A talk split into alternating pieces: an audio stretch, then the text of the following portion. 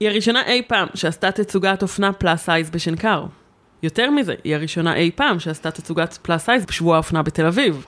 השנה, נכון? 2019? כן. היא הקימה את העסק שלה רק חצי שנה אחרי שהיא סיימה את הלימודים, ומאז היא הבעלים והמעצבת של מותג האופנה רתמה. רותם לויתן, תודה Yes. שבאת. יאי, איזה כיף להיות פה. אנחנו בפרק השמיני של ביסמוט ויפרח, ובעונה הראשונה עוסקת בבחירות אמיצות. איתי כאן הדר ביסמוט, איתי כאן כנרת יפרח. והיום אנחנו נדבר על הבחירה האמיצה של רותם, שנותנת מאז אומץ לעוד הרבה מאוד נשים שעוברות בחנות שלה. שנתחיל? נתחיל.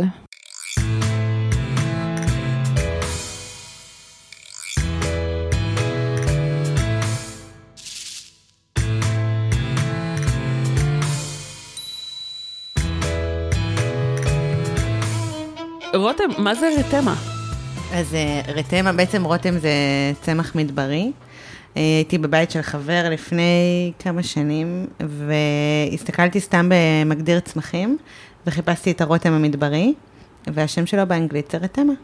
שם אה. הכל התחיל. עשית את זה כשחיפשת שם לעסק? או בלי שום קשר? כשחיפשתי, זה היה עוד שהייתי סטודנטית בין השנה הראשונה לשנייה, ואז פתחתי אינסטגרם פעם ראשונה, זה התחיל, רתמה התחיל מאינסטגרם של איורים, הייתי מאיירת אופנה כזה תוך כדי הלימודים, ואז זה הלך והתפתח, ובעצם עשיתי פרויקטים מאוד מאוד גדולים לחברות כמו קסטרו, אודיז, קלווין קליין, אופטיקנה וכולי. לגולף עשיתי אירוע ענק, זאת אומרת, עשיתי פרויקטים מאוד מאוד גדולים באיור. אז רתמה זה השם שהוביל בכלל את האינסטגרם המאויר. אם מגללים אחורה מאוד מאוד מאוד באינסטגרם הזה, זה קיים, כאילו זה שם. וואלה. כן, זה וואו, הלך אוקיי. והתפתח משם, אפשר לראות ממש את כל הדרך, כאילו, מההתחלה ועד עכשיו. אוקיי. כן. אז אוקיי, אנחנו מכירות את רתמה, כי הדר, הייתה לה שם חוויה מאוד מאוד טובה. נכון, אוקיי, אז כשאני וכנרת היינו באיזושהי נסיעה, ואז אמרתי לה, אנחנו חייבות להביא את רותם, ואז היא שאלה אותי למה, ואז אמרתי לה, כי כשאני נכנסת לחנות שלה, אני אה, לא קונה בגדים, אני קונה ביטחון עצמי. אני איפשהו באמצע, אני לא פלאס סייז לגמרי, אני 42, 44, תלוי איפה אני, אבל כן, מאוד קשה ומאתגר אה, לרכוש בגדים בחנויות בגדים, ואצלך זה לא היה כזה. בפעם הראשונה שהגעתי, אני חושבת שהייתי שם אולי שעתיים. זה הגיוני, כאילו, זה זה זמן הגיוני אצלנו. שעתיים? כן, כן. שעתיים הייתי שם. אוקיי. אז את צריכה לפנות זמן כשאת כן. מגיעה. זה ממש, זה כאילו ביקור, זה לסגור. חצי יום ביומן. כן, כן. כן. סבבה. בקיצור, הייתי עם שחר, ואת גם היית, היית ברקע, אבל שחר עבדה איתי, וממש מדדתי הכל, והחוויה הייתה שכל דבר שכזה אמרתי לה, לא, לא, אני לא הולכת עם חולצות בטן, נגיד, ואז היא אמרה לי, תנסי, מה אכפת לך? קניתי חולצות בטן באותו יום, וזה כן. כאילו שוקינג, אז אני לא עושה דברים כאלה. יש לי חולצת בטן. עושות דברים שאסור, זה כן, וואו. זה החוויה הזאת של להיכנס למקום, להרגיש שאני יכולה למצוא בגדים יפים, סקסיים, כיפיים, אה, שאני מרגישה בהם טוב, אה, וגם כל החוויית קנייה עצמה היא כזאת שמחמיאה לי, לגוף שלי, לנשיות שלי, זה באמת אה, עוצר נשימה מבחינתי, ו... אני כאילו, אני, אני עוד שנייה בוכה, כי יש משהו נורא נורא מרגש בלשמוע מבחוץ משפטים כל כך מדויקים, שאשכרה כתובים בחזון של התוכנית העסקית של המותג. המישן, המשימה של רתמה בעולם הזה, אה, היא דבר ראשון, לשנות את חוויית השופינג, מחוויה אה, מדכאת, משפילה, אה, קשה, בעוצמות שונות לכל אחת איך שהיא חווה את זה, לחוויה שהיא כולה פינוק אחד גדול ו fun וכיף ומסיבה, וכמו ששופינג אמור להיות. אז זה קודם כל המשימה, שזה נורא מרגש לשמוע אותך אומרת את זה במילים האלה בדיוק, כי זה, זה פשוט, מדהים. זה אומר שזה מצליח וזה עובד, וזה עובר אה, ללקוחה, זה סופר משמח. למה? למה התחלת? למה רצית את זה? זה התחיל רשמית מפרויקט הגמר, שאנחנו נדבר עליו עוד מעט. נכון. כזה. וכשהפרויקט הסתיים, ובעצם הצגתי את הקולקציה הראשונה בשנקר אי פעם, שעסקה במידות אה, 42 ומעלה, כמות ההודעות והתגובות שקיבלתי אחרי שהדבר הזה יצא לעולם, מנשים שאני לא מכירה, זה היה פשוט, זה היה כמו צונאמי של אהבה שחזר אליי. והייתה איזו תחושה, כאילו איזו אינטואיציה מאוד מאוד חזקה שהשוק מוכן אה, לקבל את רתמה. חשוב להגיד שיש פה שוק של, כמובן של מידות, נשים, אנחנו לא הולכות ערומות, זאת אומרת, אתן לובשות בגדים עוד לפני רתמה וזה מהמם, אבל לכל מותג יש את הקהל שלו, כאילו יש, יש נשים שעדיין לא מצאו את מקומן בזירה האופנתית, והם ימצאו את מקומן אצלי. כאילו, גם מבחינת סטייל, גם מבחינת ה vibe והאווירה של הדבר הזה. זאת אומרת, מאחורי רתמה יש חוברת של אידיאולוגיה ותורה שישבתי וכתבתי במשך חצי שנה, הדברים שאני מאמינה שצריכים את יכולה לתת לנו highlights של החוברת הזאת? כן, אני חושבת שקודם כל באמת המשימה שדיברנו עליה, החזון, יש, יש איזה כמה אלמנטים לאפיון של המותג, אחד מהם זה באמת לייצר קהילה. חזקה, טובה, כיפית, שתואמת את ערכי המותג. אחד מהערכים זה כמובן אה, להיות on time ו on trend, ושזה יהיה אופנתי ונכון לזמן ולתקופה, שזה יהיה בגדים שנשים רוצות ללבוש. אה, ב Fashion Forward, אחרי ה... אני חושבת שזה היה ב Fashion Forward, אחרי התצוגה שלי בשבוע אופנה, מיכל ישראלי כתבה אה, משפט מאוד מאוד יפה, שאני חושבת שהוא מגדיר אותי די מהמם, ומאוד התרגשתי מזה.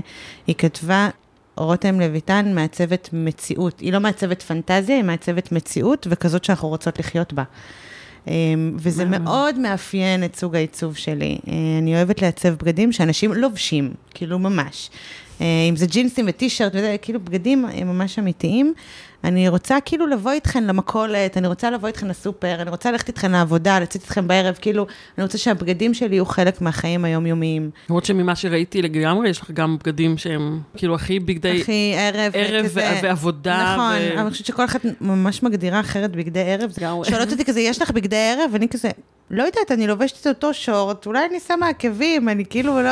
אוקיי. זה בגדי ערב מבחינתי. זה מה שאני עושה, פשוט משנה טיפה משהו בקטנה, משנה, וזהו. שמה אה, שמה נעל אחרת, ואני מוכנה לערב. אוקיי. כאילו, אוקיי, אני יכולה ללבוש את השמלה הזאת עם סניקרס לעבודה, ולהמשיך איתה כאילו, לרפרש קצת פודרה על הוודג', ולהמשיך את היום שלי כאילו לערב. זה ממש גישה כזאת, שגם גם ה mix and match, זה גם אחד מה- מהעקרונות שמובילים את העיצוב של ה...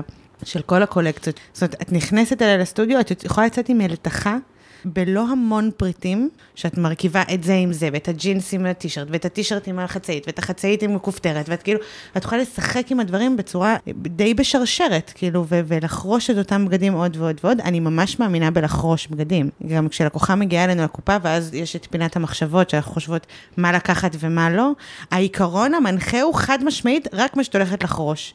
אני לא מעוניינת שהבגדים שלי ישבו בארון בשום שלב. אני מעוניינת שהם תמיד יהיו זרוקים על הכיסא. כי את תמיד תלבשי אותם. לא, כאילו- פינת המחשבות זה מושלם. אה, ממש. זה- לא, זה מושלם, כן. זה מושלם. איך מעצבים בגד שהוא מחמיא לנשים, איך אומרים, נשים מלאות? נשים ש... אני, אני כזאת, אבל אני לא יודעת איך אומרים את זה. איך אומרים, יש לזה אני הגדרה? לא מתחברת לשום הגדרה עד היום שנוצרה, גם לא המצאתי אחת בעצמי. אני מקווה מאוד להמציא משהו שאני אתחבר אליו. מידות גדולות זה לא רלוונטי, כי זה לא מידות גדולות, זה מידות רגילות לחלוטין. אולי מידות רגילות צריך להגיד. אולי, כי... האמת, כן, כן, נכון. כי זה ממש רגיל. אז אולי צריך לשנות את השפה סביב הדבר הזה, זה מאוד... אני לא משתמשת אף פעם בשום מקום של המותג, לא כתוב גם מידות גדולות, אני ממש סולדת מה, מההגדרה גם הזאת. פלס לא? בפלאס אני כאילו קצת יותר משתמשת, כי זה נשמע לי יותר עדין, אבל בסופו של דבר זה אומר את אותו דבר, אז זה גם מאוד מאוד קשה לי. אה, בגלל שעוד לא מצאתי מינוח אחר, אז אני עוד משתמשת בפלאס סייז כשאין לי ברירה, אבל זה ממש מינוח שלא קיים. אני פשוט עושה מידות 42 ומעלה, זה מה שאני עושה. אני כאילו, זה, פשוט, זה, זאת, זאת העובדה בלי התיאור, מבינה? בגדול, ברמת העיצוב זה לא אחר. ברמת העיצוב, אוקיי. וזה גם סוד הקסם של המותג. אני עושה בגדים של כוסיות על, כי אני מאמינה שהלקוחות שלי הם פצצות אחת-אחת והן כוסיות על. אז אני עושה בגדים ש... אני רוצה ללבוש, שזה שורט ג'ינס חצוף שאין למצוא בחוץ, שזה מכופתרת נכונה שתיסגר כזה loose ותהיה, כמו שאני לובשת היום, שתהיה אוברסייזית כזאת, קשה נורא למצוא בחוץ. אנחנו נצרף תמונות, כמובן.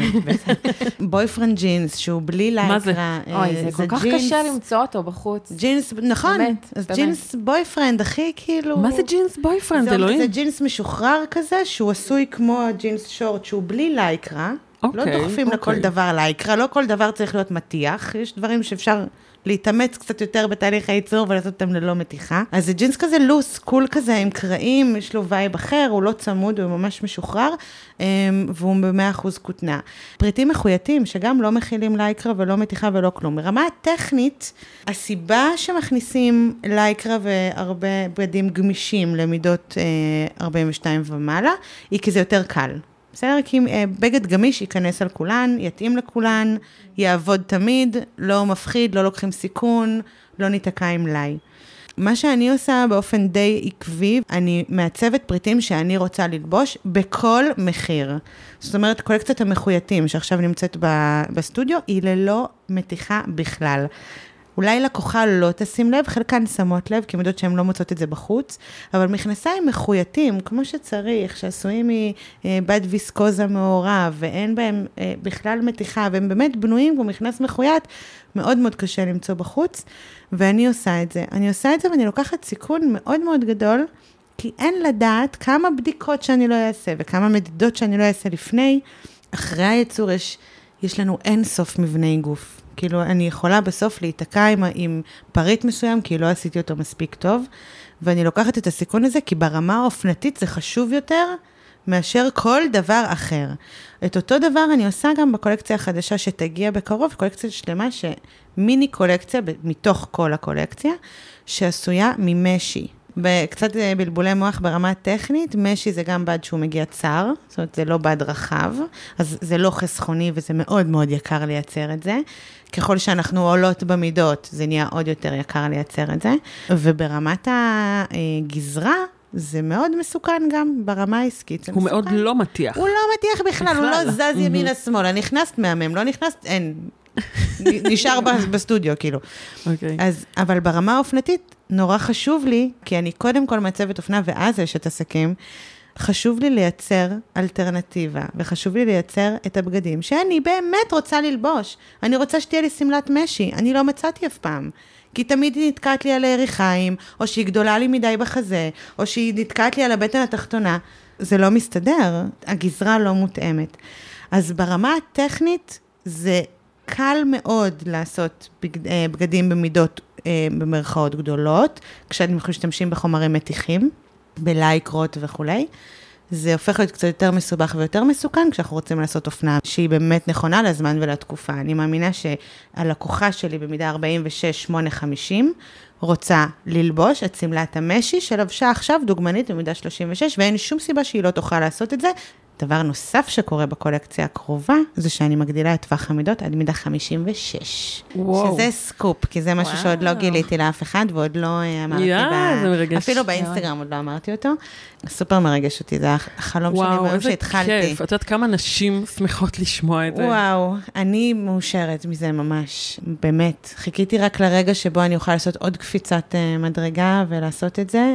זה גם uh, אומר להזמין עוד סחורה, זה גם סיכון, אבל אני מרגישה שאני כאילו, אם אני עושה פה משהו אמיתי בעולם, אז זה חייב uh, ללכת ולגדול. וזה גם הייתה המטרה מהיום הראשון. החזון היה שזה יגדל כלפי מעלה. ריגשת אותי ממש. ממש. 56, ממש. כאילו, באמת, זה, אני חושבת שזה... זה מרגש אותי גם. אין, זה ממש אין מה ממש להגיד. מרגש. אני כאילו לא מאמינה לעצמי שזה קורה, אז אני עוד לא אומרת על זה מילה, רק לחכות שהארגזים יגיעו. אני אפתח את הבגד, אני אראה באמת שכתוב שם 56, ואז אני כאילו אצרח. אני לא מאמינה לעצמי שזה קורה, באמת. איזה יופי, מתי יוצאת הקולקציה החדשה? תחילת ספטמבר זה יהיה פה. אה, אותו זה ממש עוד רגע. ממש תכף, ממש תכף. נראה לי שאני הולכת לקנות אה, שמלת משי. יש לי הרגשה שהדר צריכה לקבל שלושה פרויקטים חדשים כדי לממן את הקולקציה החדשה.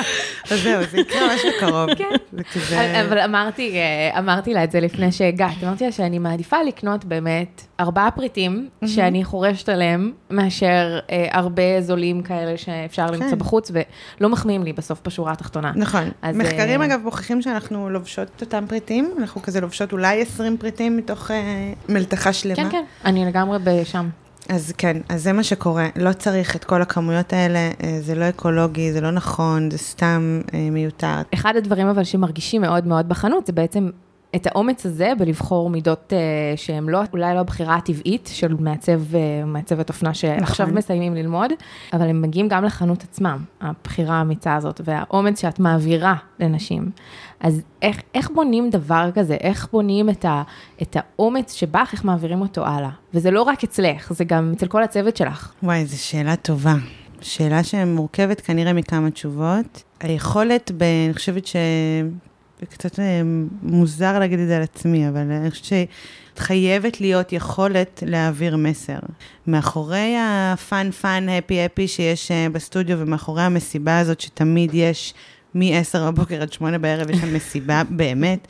מאחורי הדבר הזה חייב להיות מסר אמיתי, וחייבת להיות באמת, אני חושבת שהיום אנחנו קצת אה, עם ההוזלה של המינוח אה, אה, מובילי דעה, אני חושבת שקצת, כאילו, אנחנו נוטים לחשוב שזה פשוט להעלות תמונה לאינסטגרם עם אה, קוטג', זה לא הסיטואציה. אה, המסר האמיתי חייב לעבור, והוא עובר אה, בסוף ללקוחת קצה, מבלי שאני אגיד אה, הרבה. תוך כדי זה שאני עושה סטוריז של fun, fun, fun, איכשהו בסוף את מרגישה את מה שאני רוצה להגיד לך, בלי שאני אספר לך את האידיאולוגיה יום שלם בסטורי. Mm-hmm. זאת אומרת, זה, זה עובר כי זה קיים.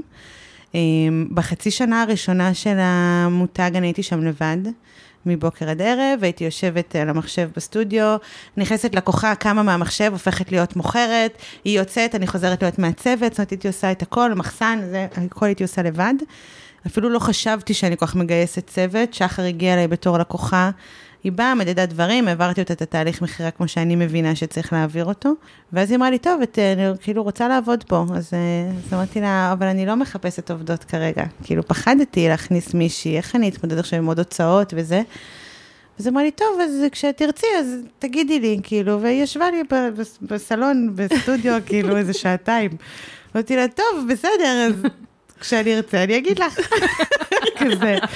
והיא הייתה אז כלום, חיילת משוחררת, כן, שום קשר גם, אני חושבת שהיה לה איזשהו קשר אה, לעולם הזה, היא תמיד התעניינה בו, בעולם האופנה וכולי, אבל זהו, ואז אה, הייתה צריכה להגיע סחורה, ואמרתי, טוב, אני עוד פעם אביא את ההורים שלי והאחים שלי, שכולם שיפ... די, חי. ככה זה היה כאילו, בהתחלה? בהתחלה, פעם הראשונה. כל המשפחה התגייסה בשביל לפרוק 60 אה, ארגזים, זה היה פסיכי. זהו, ואז אמרתי, טוב, בוא נקרא לילדונת הזאת, נראה שתעזור לי לפרוק, כאילו, איך אני אעשה את זה לבד? ואז היא כבר נשארה איתי, ומאז הצוות אה, גדל. אני לא, אני אפילו כשאני מחפשת עובדות, אני לא מחפשת עובדות שיודעות משהו על מכירות, או שיש להן ניסיון, זה ממש לא משנה. הדבר היחיד שמשנה זה שהן רגישות, ושיש להן אנרגיות טובות, אה, ושהן אינטליגנטיות. כל השאר אני מלמדת אותן אצלי. אה, ותהליך ההכשרה הוא מאוד מאוד ארוך. זאת אומרת, זה, זה ממש, בעתיד תהיה איזה מיני אקדמיה כזאת של רתמה, כי זה ממש לימודים, כאילו ללמוד את הדרך שבה אני מאמינה שלקוחה צריכה לעבור את החוויה, לינוק את השפה שאני משתמשת בה. עד לכדי מצב שזה הופך להיות טבעי. אצל שחר היום זה כבר טבעי, אבל שחר איתי כבר uh, כמעט שנה. את יכולה לא להגיד משהו, לדוגמה, אה, משהו שאתם עושות אחרת, או שחשוב לך שהעובדות שלך יעשו? כן, קודם כל, אנחנו לא מדברות במספרים. למספרים ומידות אין משמעות אצלנו. את לא נכנסת ומעבירים עלייך סקנר ונותנים לך לייבל, את מידה 48, קחי. את לא מידה 48, את כנרת ואת מהממת, ועכשיו בואי אני אתאים לך את המידה שמתאימה לך, ובכל פריט שאת תלבשי, את גם תהיי מידה אחרת, אז מה זה משנה? אז אני אתן לך את מה שמתאים לך, תלבשי מהמם, נצטרך להוריד מידה, לעלות מידה, בסדר, נוריד או נעלה. אבל אין איזה לייבל שלך כמידה. ואני חושבת שזה נגיד אה, משהו שהוא, שהוא קריטי בחוויה שלך אצלי, כי אנחנו שנים, אני חושבת, אה, די טראומטיות מה, מהמספרים האלה, מהמדיום והלארג' והאקסטרה לארג', ואיזה מידה ואיזה זה, וכאילו יש איזה... מה זה משנה? כאילו, הבגד יפה עלייך? מהמם. זה משנה איזה מידה הוא? לא. אז יש משהו בחוויה הזאת שקודם כל זה בשליטתנו. את נכנסת ואנחנו מטפלות בך, אל תעשי כלום, תגידי מה את אוהבת, ניתן לך תמדדי, נרכיב לך לוקים, נעשה תהליך של סטיילינג תוך כדי הדבר הזה. זה מתאים עם זה, זה את לא אוהבת, בסדר, בואי נמדוד משהו אחר. הכל ב easy גם, הכל ב fun, הכל ממש ממש בכיף, ותהליך המכירה הוא, הוא באמת מאוד מאוד ארוך יחסית לחנויות אחרות. תהליך מכירה ממוצע שלנו, הוא, הממוצע הוא בערך שעה. כי גם יש איזו תחושה של נוח. את כאילו נכנסת למקום, והדר תתקן אותי אם אני טועה. את נכנסת אלינו ואת מרגישה שנעים לך. שזה מה... חותמת, זה, חותמת זה, על כל מילה. שזה תחושה שהיא זרה, כי, נכון. זה, כי אנחנו נכנסות לחנויות אחרות ולא נעים לנו. אני לא מזמן עברתי את זה באיזה חנות בראשון, נכנסתי וביקשתי אה, אה, לראות איזה ג'ינס, לא זוכרת אפילו מה, זה היה חנות מותגים כזאת, ואז אמרתי למוכרת, אפשר את זה במידה 42? ואז היא צעקה לי מהצד השני של, של החנות, מידה 42 זה ענק. הסתכלתי עליה, אוקיי. מצא למי להגיד את זה גם. כן, עכשיו, זה מצחיק, כי אני לא מאמינה שזה עדיין קורה בחוץ. ופתאום שקלטתי, אמרתי, יואו, כאילו, אני לא מאמינה... זה עדיין ש... קורה. שזה עדיין קורה, כאילו, כן. שנשים מדברות ככה לנשים, כאילו, אוקיי, נגיד שאת חושבת שזה ענק טוב, זה סתם בורות, כי זה הרי לא, והיא בעצמה כנראה מידה 42, אבל כאילו, איזה שפה את מוזרה. יודעת מה הכי? זה זה שהיא חושבת שהיא בטח מחמיאה לך כשהיא אומרת לך את זה. לא, לא, אני דווקא חושבת שהיא קצת ירדה עליי. כן? כאילו, הלכתי מהחנות בבושת פנים, ואני חייבת להגיד שהייתי מאוד עצבנית אחר כך, כאילו, זה באמת פגע בי. ואני כאילו רתמה, אני לא אמורה להיפגע, אני אמורה להיות חסינה, אני לא. זה נורא מעליב, זה נורא מעליב.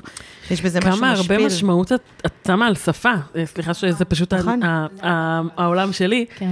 אבל כאילו זה ממש המון משמעות, זה פשוט להוציא מילים מהשפה. נכון, להוציא מילים, להשתמש, להשמיש מילים. ששכחנו uh, להשתמש בהם. וזה גם משהו שהצוות, הבנות שלי עוברות באופן, אה, בוא נגיד, מעבירות תהליכים לקוחה, הלקוחה תצא, אחרי שאת יצאת, אני אשב איתה ואני אגיד לה איזה מילים היא צריכה להיפטר מהם, איזה מילים היא צריכה להוסיף, מה היא יכלה להגיד מדהים. אחרת. לא, יש היסטרי, זה משמעות היסטרי. למילים. זה יכול נורא נורא לפגוע, וזה יכול מאוד מאוד להרים. אני יכולה נורא נורא לפגוע בך, או נורא להחמיא הייתי, לך. השבוע יצאתי עם אה, אחותי ואחיינית שלי. אחיינית שלי רזה מקל, אבל היא גבוהה, אנחנו גבוהות, אנחנו משפחה גבוהה, כן. אבל היא גם רזה, כן. אבל היא לא רואה את זה ככה. היא מסתכלת על המראה ורואה משהו אחר לגמרי ממה שאנחנו רואים. כן. וישבנו ודיברנו על אה, כאב לה והיא רצתה לקחת אקמול, ואני אמרתי לה, את צריכה שני אקמול, אנחנו גדולות. את לא מבינה איך היא הבינה את זה. אני התכוונתי שיש לנו, לנו מסת גוף, אנחנו צריכים שני כדורי אקמול כדי שזה יעבוד. כן. היא כל כך נעלבה, חמודה כזאת, היא כל כך נעלבה והיא רזה. אבל הדימוי גוף שלהם כשהן מתבגרות זה אין לתאר. נכון. אגב, בעיות של דימוי גוף זה גם משהו שגיליתי יחד עם המותג, זה קיים בכל המידות. נכון. כי בדיוק. זה משהו של זה משטור פשוט- הגוף הנשי שכולנו סובלות ממנו. גם ההפרדה כאילו של אה, נשים אמיתיות וזה, ונשים רזות, זה גם, אני מתחלחלת מזה, כי בסוף משטור הגוף הנשי הוא, זה מכנה משותף באמת, אחד היחידים שיש לכל אישה באשר היא, בכל לכולן בכל. גודל, זה אין לתאר. שזה מדהים, אנחנו פשוט ממושטרות, והסביבה ממשטרת אותנו, ואז זה מייצר הרבה בעיות של דימוי גוף. יש לי לקוחות במידה 36. הן מאוד רוצות. הן רוצות הן גם. באמת רוצות, הן באמת נכון. רוצות גם. אני חושבת שהמסר מדבר לכולן בסוף, לא משנה באיזה מידה את. לשחרר, ואהבה, ו fun, וכיף, ופרגון, והרמות, הוא בסוף מדבר לכולן, כולנו רוצות שיאהבו אותנו. אני, גם נמאס כבר עם הלשנוא הזה. נמאס לשנוא את. עצמי, נמאס לשנוא אחרות, די, כבר חלאס עם זה, זה מעייף. אז אני חושבת שגם רזות מתחברות לזה. זהו, אה. ואני לא רוצה להגיד לה, את רזה, למרות שהיא רזה, אבל אני לא, זה לא מה שאני רוצה להגיד לה. נכון, כי זה לא שאם את רזה אז את טובה. fuck את, את מי זה מעניין? לכי תמצאי בגדים שאת אוהבת. נכון. אז אה, זה משותף לכולנו, חרא כן. גדול, אם אפשר לקלל בפודקאסט. לגמרי. אבל בסדר, אנחנו מנצחות את זה לאט לאט, לאט לאט. להם בראש, כן, מה כן. זה? בעצם את הגעת לכאן היום, אה, כשאת בשיא העשייה לקראת פופ-אפ שעומד להיפתח, נכון? נכון. מה, איפה, מתי? פופ-אפ שעומד להיפתח בקניון שרונים, בהוד השרון, אה, מאוד מאוד מרגש. רגע, מתי הוא נפתח ומתי הוא נסגר? הוא נפתח בראשון לספטמבר, כרגע אנחנו מדברות על אזור חודש, כאילו זו תקופה מאוד מאוד קצרה שנהיה שם. כמובן שאם יהיה ביקוש נישאר, אבל אני אעדכן על הכל באינסטגרם. אה, ראשון לתשיעי, זה ממש נפתח, זה ממש תכף. וואי, זה ממש ממש עוד רגע. והחנות הקבועה, איפה היא נמצאת? כתובת בסגולה והכל? 11 בתל אביב. סגולה 11. כן, זה הסטודיו, זה ספינת האם. טוב, והפופ-אפ והחנות הם אה, בעצם תוצאה של מה שהתחיל בשנקר, שקצת הזכרנו קודם, נכון. של התצוגת אופנה plus size הראשונה ever בשנקר, נכון? אוקיי. Ever, ever, ever. ever ever. איך יכול להיות שעד 2017 לא היה שם תצוגת plus size? קשה לי להסביר, אני, אה, כנראה שיש לזה כל מיני סיבות. אני חושבת שמבחינה אופנתית, אנחנו היום במהלך שינוי של הדעה הקדומה הזו, מבחינת ה... תעשיית האופנה העולמית בכלל, אנחנו לא המצאנו פה שום דבר בארץ. מבחינת התעשייה העולמית, מידות גדולות לא נחשב אה, משהו מגניב, לא נחשב משהו fashion, לא נחשב משהו שאתה רוצה לגעת בו, להתעסק איתו. הדמויות האיקוניות, האופנתיות, הן בדרך כלל כזה ההרואין שיק, מאוד מאוד רזות. אה, וזה הדימוי אה, שרץ. היום אנחנו, אני חושבת שאנחנו בעיצומו של מהלך אה, לשנות את זה. זה גם אחת המשימות של רתמה גם, זאת אומרת, לשנות את התפיסה הזו, את המידות 42 ומעלה, להפוך אותן למגניבות ממש, שכולן ירצו להיראות ככה. כשבנות במידה 36 רוצות בגדים שלי, אני מבינה שהצלחתי. כי בחורה במידה 36 יש לה את כל האופציות. שהיא רק בוחרת, יש לה. ואם היא רוצה לקנות רתמה, זה אומר שזה נחשק. ואם זה נחשק, זה אומר שצלחנו את המשימה. כי להפוך בגדים במידות 42 ומעלה לנחשקים, זה משהו שעוד לא... כאילו, אני לא רוצה להתיימר, אבל זה, זה לא קרה ברמת המיינסטרים, זאת אומרת, זה לא נכנס למיינסטרים מאוד מאוד חזק. אז זו אחת המשימות. כנראה שזו הסיבה גם שבשנקר לא היה עד היום, כי אף אחד לא רצה לגעת בזה. אה, זה מין משהו טאבו כזה, לא נוגעים. אז היום אני חושבת שזה משתנה קצת, בשנים האחרונות זה משתנה. אה, אני מקווה מאוד לראות עוד פרויקטי גמר שעוסקים בזה. אה, אני מקווה לי, שיהיה קורס שעוסק, אני מקווה ש, שיקרו דברים בתחום הזה, באמת אני רוצה. אבל זה משהו שצריך הכשרה אחרת בשבילו? לא, לא, לא. אוקיי, יש כל מיני טריקים ושטיקים, יש התאמות של גוף, אבל כן, גם, גם לגוף רזה עושים התאמות לגוף, אז, אז לגוף. אוקיי. יותר שמן, או יותר גדול, או יותר גבוה, או יותר whatever, גם עושים את אותן התאמות לגוף. אמ, לא מדובר במדע טילים. כן, אני חושבת שבמידות האלה יש הרבה יותר מבני גוף. זאת אומרת, הגוף, נכון. ברגע שהוא מתחיל להתעגל, וזאת עובדה, זה לא יעזור, ברגע שהוא מתחיל להתעגל, יש מלא צורות של התעגלות. זה כבר יש התעגלות בבטן, ויש התעגלות בירכיים, ויש התעגלות בחזה, ויש מישהי שכתפיים רחבות, כתפיים צרות, חזה קטן, חזה גדול, מותן קטנה, עוד אין סוף, כאילו, להרכבים של אה, מבני גוף שקיימים. אז מהבחינה הזו, כן, צריך מגוון יותר רחב של פריטים, וגם ההבנה שלא כל הדברים יהיו עלייך, אה, ישבו עלייך אותו דבר, חלק יחמיאו יותר וחלק פחות, אבל לפחות יהיה לך מבחר מאוד מאוד גדול. זה השוני היחיד, אני מאמינה, יש באמת אה, מגוון אינסופי. אבל אין סיבה אז שלא לא יגישו עוד פרויקטי גמר. שמתעסקים ב... כן. מאז היה, את יודעת? אני לא יודעת, אני חושבת שלא. אני, אני רוצה להאמין שאם היה, הייתי יודעת. כן, בטוח הייתי יודעת. אז, אז למה, למה את בחרת היה. בזה אבל? אז אני נסעתי בין השנה השלישית לרביעית, נסעתי לסטאז' בלונדון, אה, ששלחו אותי מטעם שנקר. השתלבתי בחברה שמתמחה בחיזוי טרנדים. אה, קוראים להם סטיילוס, זה יושב בלונדון. בעולם האופנה? חיזוי טרנדים בעולם האופנה? בעולמות אה, עיצוב ואומנות, יש ברמת החומרים, צבעים, אופנה, עיצוב פנים, זאת אומרת, יש מחלקות, אה, וכל מחלקה יודעת לחזות בעצם, באופנה למשל, יודעים לחזות מה אנחנו נרצה ללבוש בעוד שנתיים. אז בעצם מה שעושים זה חוקרים אסונות טבע ופוליטיקה ו... אומנות, ובאמת כל תחום בחיים האלה חוקרים אותו, ואז מתחילים להביא נתונים ויזואליים, ומתחילים לדלות מזה צורניות, צבעים, גזרות. אז כל מה שאנחנו בוחרות ללבוש או רוצות ללבוש, מישהו מחליט בשבילנו. הבחירה היא לא ממש עצמאית. אז זה, אז זה די מדהים.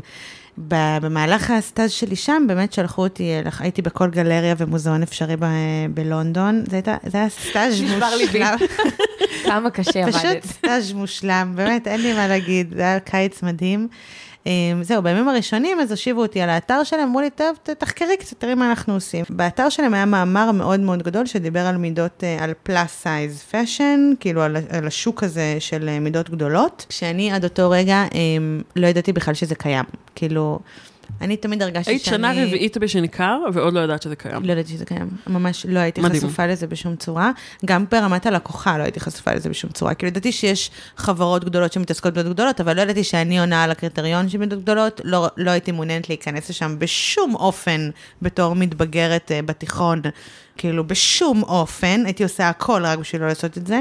קונה יד שנייה, מכינה לעצמי זה, מסתדרת בגדים מסבתא, בגדים מהאי, כאילו מתלבשת כמו איזה היפסטרית סתם, כי לא, לא ידעתי מה לעשות עם הגוף שלי במשך שנים. וגם זה שאת נכנסת, זה מאוד מעניין, זה שאת נכנסת לחנות כזאת מלכתחילה, מה זה אומר עלייך? כמה את לא רוצה להיות. את לא רוצה להיות לא שם. את לא רוצה להיות שם. זה גם אחד ההישגים של רתמה, שהיום לקוחות של רתמה מצטלמות עם השקית, מתייגות את רתמה בלי סוף, זה אומר שזה הפך להיות משהו נחשק, ולא משהו שגוזרים לו את הטיקט כדי שאף אחד לא יראה איפה נכון. קנית. אז בעצם פגשתי את המאמר הזה אה, שם במחשב, שמדבר על השוק ענק, במיליארדים של דולרים שנופלים על הרצפה מדי שנה, כי אף אחד לא מרים אותם. זאת אומרת, יש ביקוש מאוד מאוד מאוד גדול בכל העולם, והיצע מאוד קטן. המשכתי לקרוא שם את כל מה שכתוב ברמה המספרית וכולי, ולהבין איזה פוטנציאל ענק עסקי יש בדבר הזה.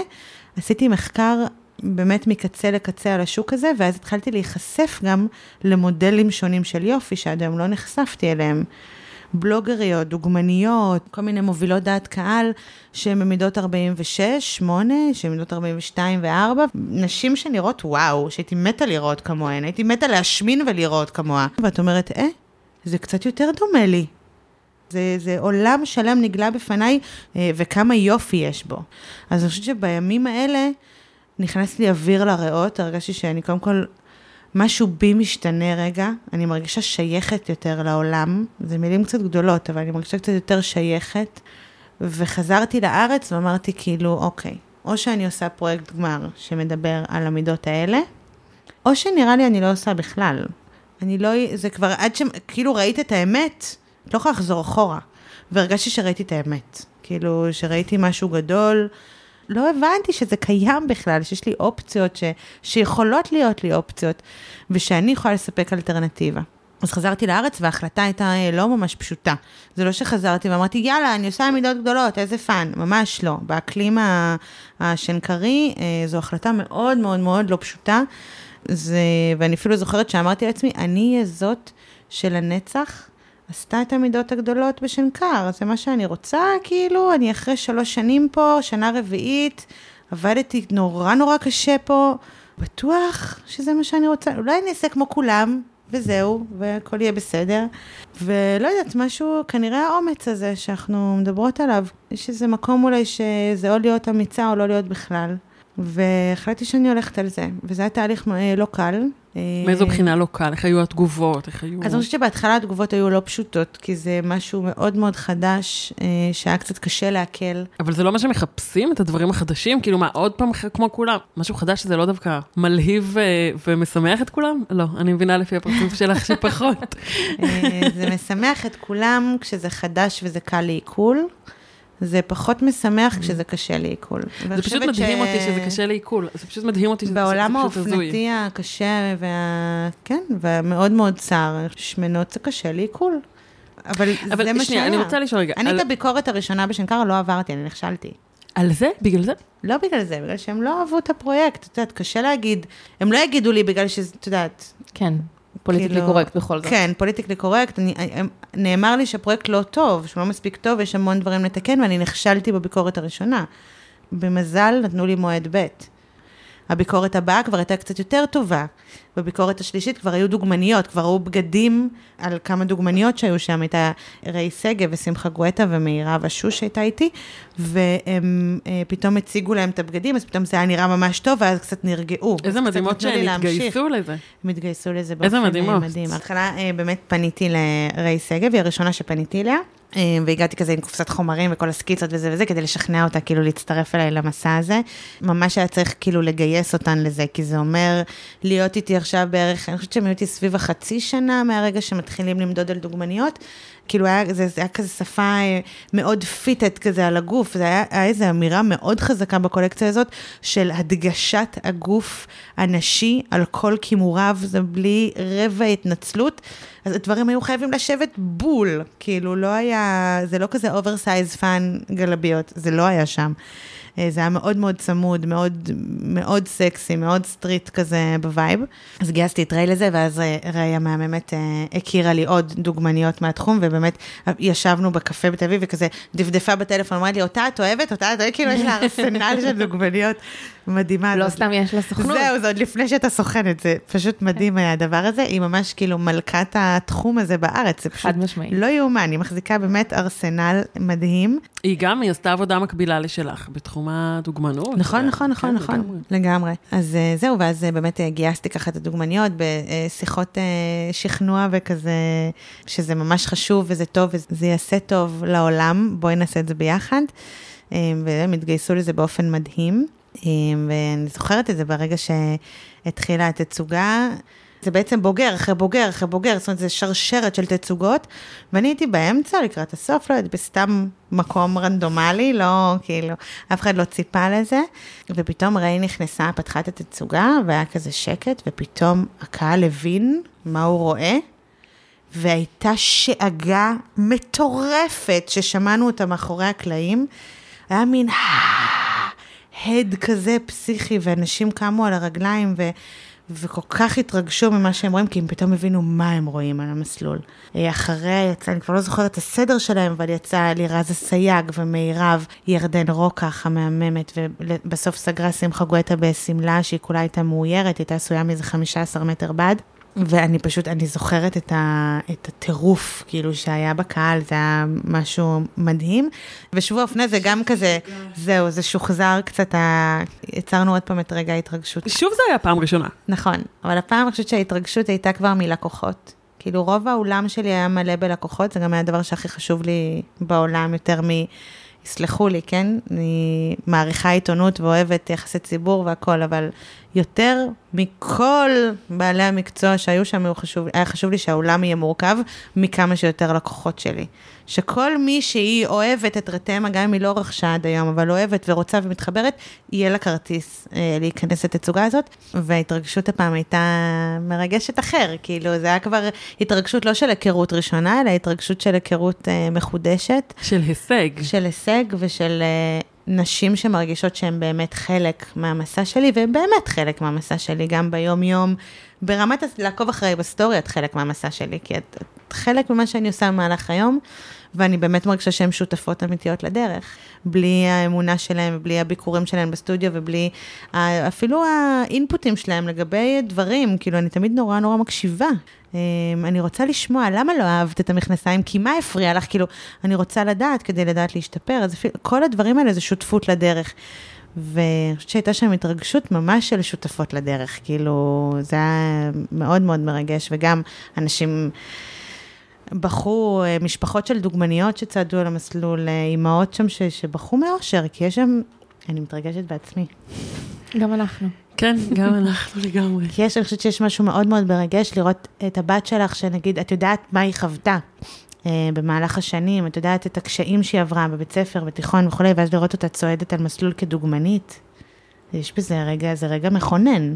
וכשאני יצאתי כבר אנשים עמדו על הכיסאות, וכשאני יצאתי כאילו להגיד תודה כזה וזה, אז um, הייתה התרגשות מאוד מאוד uh, גדולה בקהל, והעולם היה מפוצץ מקצה עד קצה, שזה גם לא מובן מאליו. אה, שלושתנו פה בעיניים נוצצות. כן, כן, כן, זה ממש מרגש. כן, זה כן. מרגש. זה מה שחשוב בסוף, בעשייה הזאת. העשייה חשובה לי, לפגוש לקוחה חשובה לי, אה, חשוב לי. לקוחה שמסיימת אצלנו את החוויה של השופינג, והיא עומדת ליד הקופה ומסתכלת עליה, והיא אומרת לי, איזה כיף להיות פה, איזה מדהים מה שאת עושה. אנחנו בוכות מזה, אנחנו בוכות פעם ביום. בדרך כלל הורים מתחילה עם הבכי, ואז אני בוכה כי אני רואה אותה בוכה, ואז כולנו כבר משרשרת. זה כבר נהיה וואו. אז יש פה בעצם שתי תצוגות ממש ממש חשובות, אה, ששתיהן פורצות דרך, כל אחת בתחום שלה. מה, מה הכי הפחיד אותך בתצוגות האלה? אני חושבת שבתצוגה הראשונה של שנקר, כשעוד אין עסק, אין אה, לקוחות, אין עסק וזה, יש השקעה מאוד מאוד גדולה, גם כלכלית, וההורים שלי מאוד מאוד תמכו בי בדבר הזה. במספרים, סתם בשביל להבין, 100 אה, אלף שקל כזה בשנה. לא, את אמיתית? כן, כן, אני, בדרך כלל אנשים לא מבינים כשאני אומרת כמה הוצאות. 100 אלף שקל? כן, הפרויקט שלי עלה 100 אלף שקל. וואו. כן, זה גם אחת הביקורות על, על פרויקט הגמר. אפשר גם לעשות אותו בפחות, אבל אני לא חושב, אני לא פגשתי אף אחד מהחברים שלי שהוציא פחות מ-50. 50 אה, זה נחשב המינימום של המינימום. כל תהליך המדידות, כל קניית הבדים במהלך התהליך, זה לא רק הדגם הסופי שעולה את הסכום הזה. זה כל הניסויים שעושים זה כל הניסויים עד אז. אמ, מפחיד שההשקעה הזאת תלך לטמיון. פחדתי מתגובות שליליות מאוד, פחדתי ממה יחשבו עליי, איך יקבלו את זה, מה יכתבו עליי אחר כך. מאוד מאוד מפחיד. האמירה הזאת שלא אכפת לי מה אנשים יחשבו זה שטויות, כאילו בעיניי. אכפת לנו מה אנשים אומרים עלינו, אכפת לנו להיות אהובים וטובים. כל אחד אולי בעוצמה אחרת, אבל אני מאוד מאוד פחדתי מזה. פחדתי שיקטלו אותי, כאילו, פחדתי לחזור עם הזנב בין הרגליים. לשמחתי זה לא קרה, אה, והתגובות היו... קרה ההפך. כן, תגובות היו נלהבות, גם מעיתונות וגם אה, קהל, והיה ממש תגובות טובות. התצוגה... מה כתבו בעיתונות, את זוכרת? בטח, אני זוכרת. זה היה ממש משמעותי בשבילי. כתבו שבתואר הבוגרת הכריזמטית זוכה רותם לויטן. את יודעת, כאילו, את אומרת, דרך הבגדים זה עובר? כאילו, איזה מחמאה מדהימה. כתבו שגנבנו את ההצגה, שאנחנו... שזה היה מין היילייט כזה של ה... של האירוע, וזה מאוד מאוד מאוד משמח. לא זכיתי בשום פרס, לא קיבלתי הצטיינות אף פעם, חשוב לציין, אה, עדיין אנדרדוג. אה, העיתונות מאוד מאוד אהבה את זה. אה, פרסים לא קיבלתי מעולם. מאחלת לכולנו שלתת פרסים ל plus size יהיה עניין שבשגרה. אז נגיד להשתתף בשבוע האופנה, זה גם הרגש כזה כמו איזה פרס, כי, פרס, כי רוצים אותי שם. מוטי רייף הרים טלפון, הוא אמר, אני רוצה אותך שם, אני רוצה כיף. תצוגה כזאת שם. והוא עשה הכל כדי לעזור לי, כדי שתהיה שם תצוגה. זאת אומרת, זו זכות. ששמורה לו, אה, ממש. הוא באמת, אכפת לו. הוא באמת רוצה שיהיה אה, משהו מעניין וחדש בעולם האופנה, הוא באמת רוצה שינוי של אידיאל היופי. אה, והוא עושה את זה דרך מעשים, כי הוא באמת מאוד מאוד עזר לי להשתתף בשבוע האופנה. זה גם הוצאה מאוד מאוד גדולה לעסק צעיר, אבל זה היה מספיק חשוב כדי לעשות את זה. ואם נחזור לפחדים אה, שלפני, אז עם הפחד בפעם הראשונה בקולקציה בשנקר הייתה מהתגובות של הקהל ושל העיתונות וכולי. הפחד הפעם היה, כבר יש לי לקוחות, כבר יש קהילה, יש נשים שכבר מסתכלות עליי ומצפות ממני למשהו. הפחד לאכזב אותן היה לי הרבה יותר מפחיד מכל דבר אחר. ודווקא בקולקציה הזאת קיבלתי תגובות לכאן ולכאן. יש uh, מקומות שהתגובות היו לא טובות, זאת אומרת, הביקורות העיתונאיות, היו ביקורות עיתונאיות לא טובות והיו טובות והיו ככה ככה, והיה היה באמת את כל המגוון, אבל הלקוחות שלי לא התאכזבו. וזה מה שהיה חשוב. כאילו, הלקוחות שלי התרגשו מזה, האווירה בקהל הייתה מדהימה, זה עשה את הבאז שזה היה צריך לעשות, זה היה מהלך חשוב. אז אוקיי, אז יש ג'קט אחד שלא היה תפור מי יודע מה, והיה כמה טעויות בהלבשה, ויש לי הסקת מסקנות מפה ועד מצרים. אבל אני בחרתי לשים את עצמי שם, בחרתי להיחשף ולהיות נתונה לביקורת. אז אני מקבלת אותה, התבאסתי ממנה, כאילו, אני מעדיפה שכולם יאהבו אותי תמיד, ושכולם יחשבו שאני מופלאה תמיד. אוקיי, אבל זה לא הסיטואציה, כאילו, אני לא מופלאה תמיד, אני עושה טעויות, ואני עשיתי טעויות בתצוגה הזאת. אבל בסוף מה שחשוב זה הרגש, והקהל הרגיש טירוף, ולקוחות שלי הרגישו טירוף. ו- והרגישו שייכות, והרגישו שמכניסים אותם דרך הדלת הראשית לעולם האופנה של המיינסטרים. מתהלכות 50 דוגמניות במידות 42 עד 54, ואת אומרת, זה הדלת הראשית של תעשיית האופנה, זה המיינסטרים של המיינסטרים, יותר אמצע מזה אין. ואנחנו פה, ואנחנו נוכחות, ואנחנו עושות את זה מהמם. זה בסוף מה שחשוב. נחזור רגע לעסק שלך.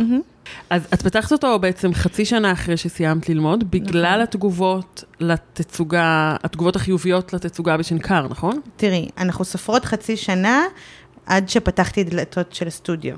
זה אומר שהיה כבר יצרנים, שטסתי לסין, שהייתי בארץ במפעלים, שבחרתי בדים, יש לי גזרות, עשיתי מדידות, השגתי תקציבים, מצאתי סטודיו, ריהטתי אותו, צבעתי לבד את כל הקירות בסטודיו, כי אין כסף לבזבז אה, כשפותחים עסק, זאת אומרת, הכל ממש סלף מייד. אז זה מה שהיה בחצי שנה, זו חצי שנה מאוד אינטנסיבית של הקמה. אה, מפחיד מאוד, כן. כשהגיעה הסחורה הראשונה, זה היה ב- בחודש מרץ, כמה ימים לפני הפתיחה, הגיעו 60 ארגזים לסטודיו, כאילו פתאום זה נהיה מאוד מאוד אמיתי. ומגיע נהג עם משאית ומתחיל לשים לי ארגז על ארגז על ארגז בסטודיו, ואני מסתכלת על זה ותופסת את הראש ואני אומרת, לא יכול להיות שעשיתי דבר כזה. מה את חושבת לעצמך? מי את שתמכרי עכשיו את הכמויות של הבגדים האלה? אני חושבת שזו הפעם הראשונה שהיה לי באמת התקף חרדה, אמיתי, ממש. כולל בכי, כולל קוצר נשימה, כולל הכל, כל מה שצריך להיות שם היה. אמ, וזה היה בדיוק היום שבו קיבלנו את התארים של שנקר. אז אימא שלי היה לה. נורא, ממש, אימא שלי היה נורא חשוב שנלך לטקס הזה, ואני הסתכלתי עליה בשוק, אמרתי לה, אני, אני לא, אני אה, לא, לא נושמת, לא יכולה, כאילו מה... טוב, נסענו לטקס הזה לקבל את התעודה, יש לי שם תמונה אה, שגם היא כזה נורא התעקשה שהיא לצלם אותי עכשיו עם הגלימה הזאת, ואני כאילו רק, כאילו תופסת הרע, רק לחזור לסטודיו, לסיים עם הארגזים האלה. לקח לנו סופה שלם, כל המשפחה שלי התגייסה, אבל כן, צריך פה, צריך פה הרבה אומץ אה, בשביל לעשות דבר כזה, כי זה do or die, זה יכל להיכשל כמו שזה הצליח. וצריך לקחת את הצ'אנס, זה אותו דבר, זו אותה גישה גם ברמת ההתרחבות של העסק. אני עושה הכל מאוד מדוד וזהיר ובוחנת לפני, אבל בסופו של דבר צריך לעשות את הצעד הזה שהוא מסוכן, כי אחרת לא תדעי. כאילו, אוקיי, אני אמשיך אה, אה, לחשוב עם עצמי אם שווה לפתוח עוד חנות או לא. בסוף אני צריכה לנסות, כדי להבין אם זה שווה, וזה כרוך בעלויות, ויכול להיות שזה יצליח ויכול להיות שלא. גם קולקציית המשי יכול להיות שהיא תצליח ויכול להיות שלא. אני לא יודעת, זו פעם ראשונה שאני עושה משי למידות כאלה, אז who knows, כאילו. אה, ההצלחה פה היא לא מיידית וענקית, והיא... והיא המון כל יום עוד קצת, עוד קצת ועוד ועוד משהו. קצת, כן, כן, כן, ואין אין, אין סוד קסם, זה פשוט לעבוד בלי הפסקה. אני, אני עובדת מאוד מאוד מאוד קשה. כיף לי בעבודה, אני, כל רגע ש... יש רגעים ששווים את זה, אבל יש גם רגעים שאת קמה עייפה בבוקר ואין לך כוח. ואני אומרת לעצמי, איך אני מעלה עכשיו story שאני fun, fun, fun? אני לא. אבל בסדר, זה גם אותנטי, זה גם מקום שאני לפעמים גם כותבת אפילו ב story. בנות, יש לי כמה ימים, מה זה מעפנים, כאילו... אבל זה גם, זה חלק מהדבר, כאילו, זה חלק מלהיות שותפה אמיתית לדבר הזה, שלא הכל ורוד ולא נוצץ, ושזו בסוף עבודה מאוד מאוד קשה. וזה מאוד מאוד אמיץ. יש את הפודקאסט How I Built It, אה, ושהם המון המון פאונדרים של חברות גדולות, כן. כמו אינסטגרם וכו', מספרים על איך הם הקימו את הדבר הזה, Airbnb וכל החבר'ה, וכולם מדברים בסוף על זה ש... ההתחלה הייתה מתוך משהו שהוא מאוד מאוד אישי. נכון. מתוך, מתוך איזשהו פשן, מתוך משהו שהיה חסר להם בחיים. חייב. ו- ואני חושבת שזה סוד הקסם. בסוף, נכון. ועל זה את מדברת, על זה שאת מייצרת שפה, שתהיה לך נוחה בסוף. נכון. אה, שאת מרגישה אותה על עצמך, על האנשים שסובבים אותך, זה לא איזה משהו שאת, זה לא רק הטרנדים שראית שהולך להיות, וזה בדיוק. כזה יקרה נכון. שם. זה, זה סוד הקסם, בגלל שזה המנוע של ההמשך של העבודה, של ההמשכיות, בדיוק. כן. כי להקים עסק עכשיו, שלא קשור אליי, כולנו יכולות להקים, אני יכולה להקים עסק שמדבר ב... whatever, מוצרי אפייה. לא יודעת, כאילו, אפשר להקים אותו, אוקיי, אבל כדי להתמודד עם הקשיים בלהחזיק עסק, להתמודד עם, עם האתגרים שמגיעים יום-יום, אין יום שלא קורה משהו. שאין איזה בלטם. אז זה חייב להיות מאיזשהו מנוע פנימי מאוד מאוד חזק. צריך להיות מוטיבציה חזקה, שאין לה שום תלות בגורם חיצוני, ובגלל זה סוד הקסם זה כשזה מתחיל מבפנים. זה מתחיל מצורך שלי, מאמונה אמיתית שלי, אחרת אני לא יכולה להמשיך את היום-יום. אז, אז חייב להיות מנוע מאוד מאוד חזק, וחייבת להיות מוטיבציה אמיתית כדי להתגבר על זה. ונשמע שעובד. מדהים. אני יודעת מה אני עושה ביום שישי הקרוב. אתם פתוחים ביום שישי? כן, ברור, אוקיי, ברור. מעולה.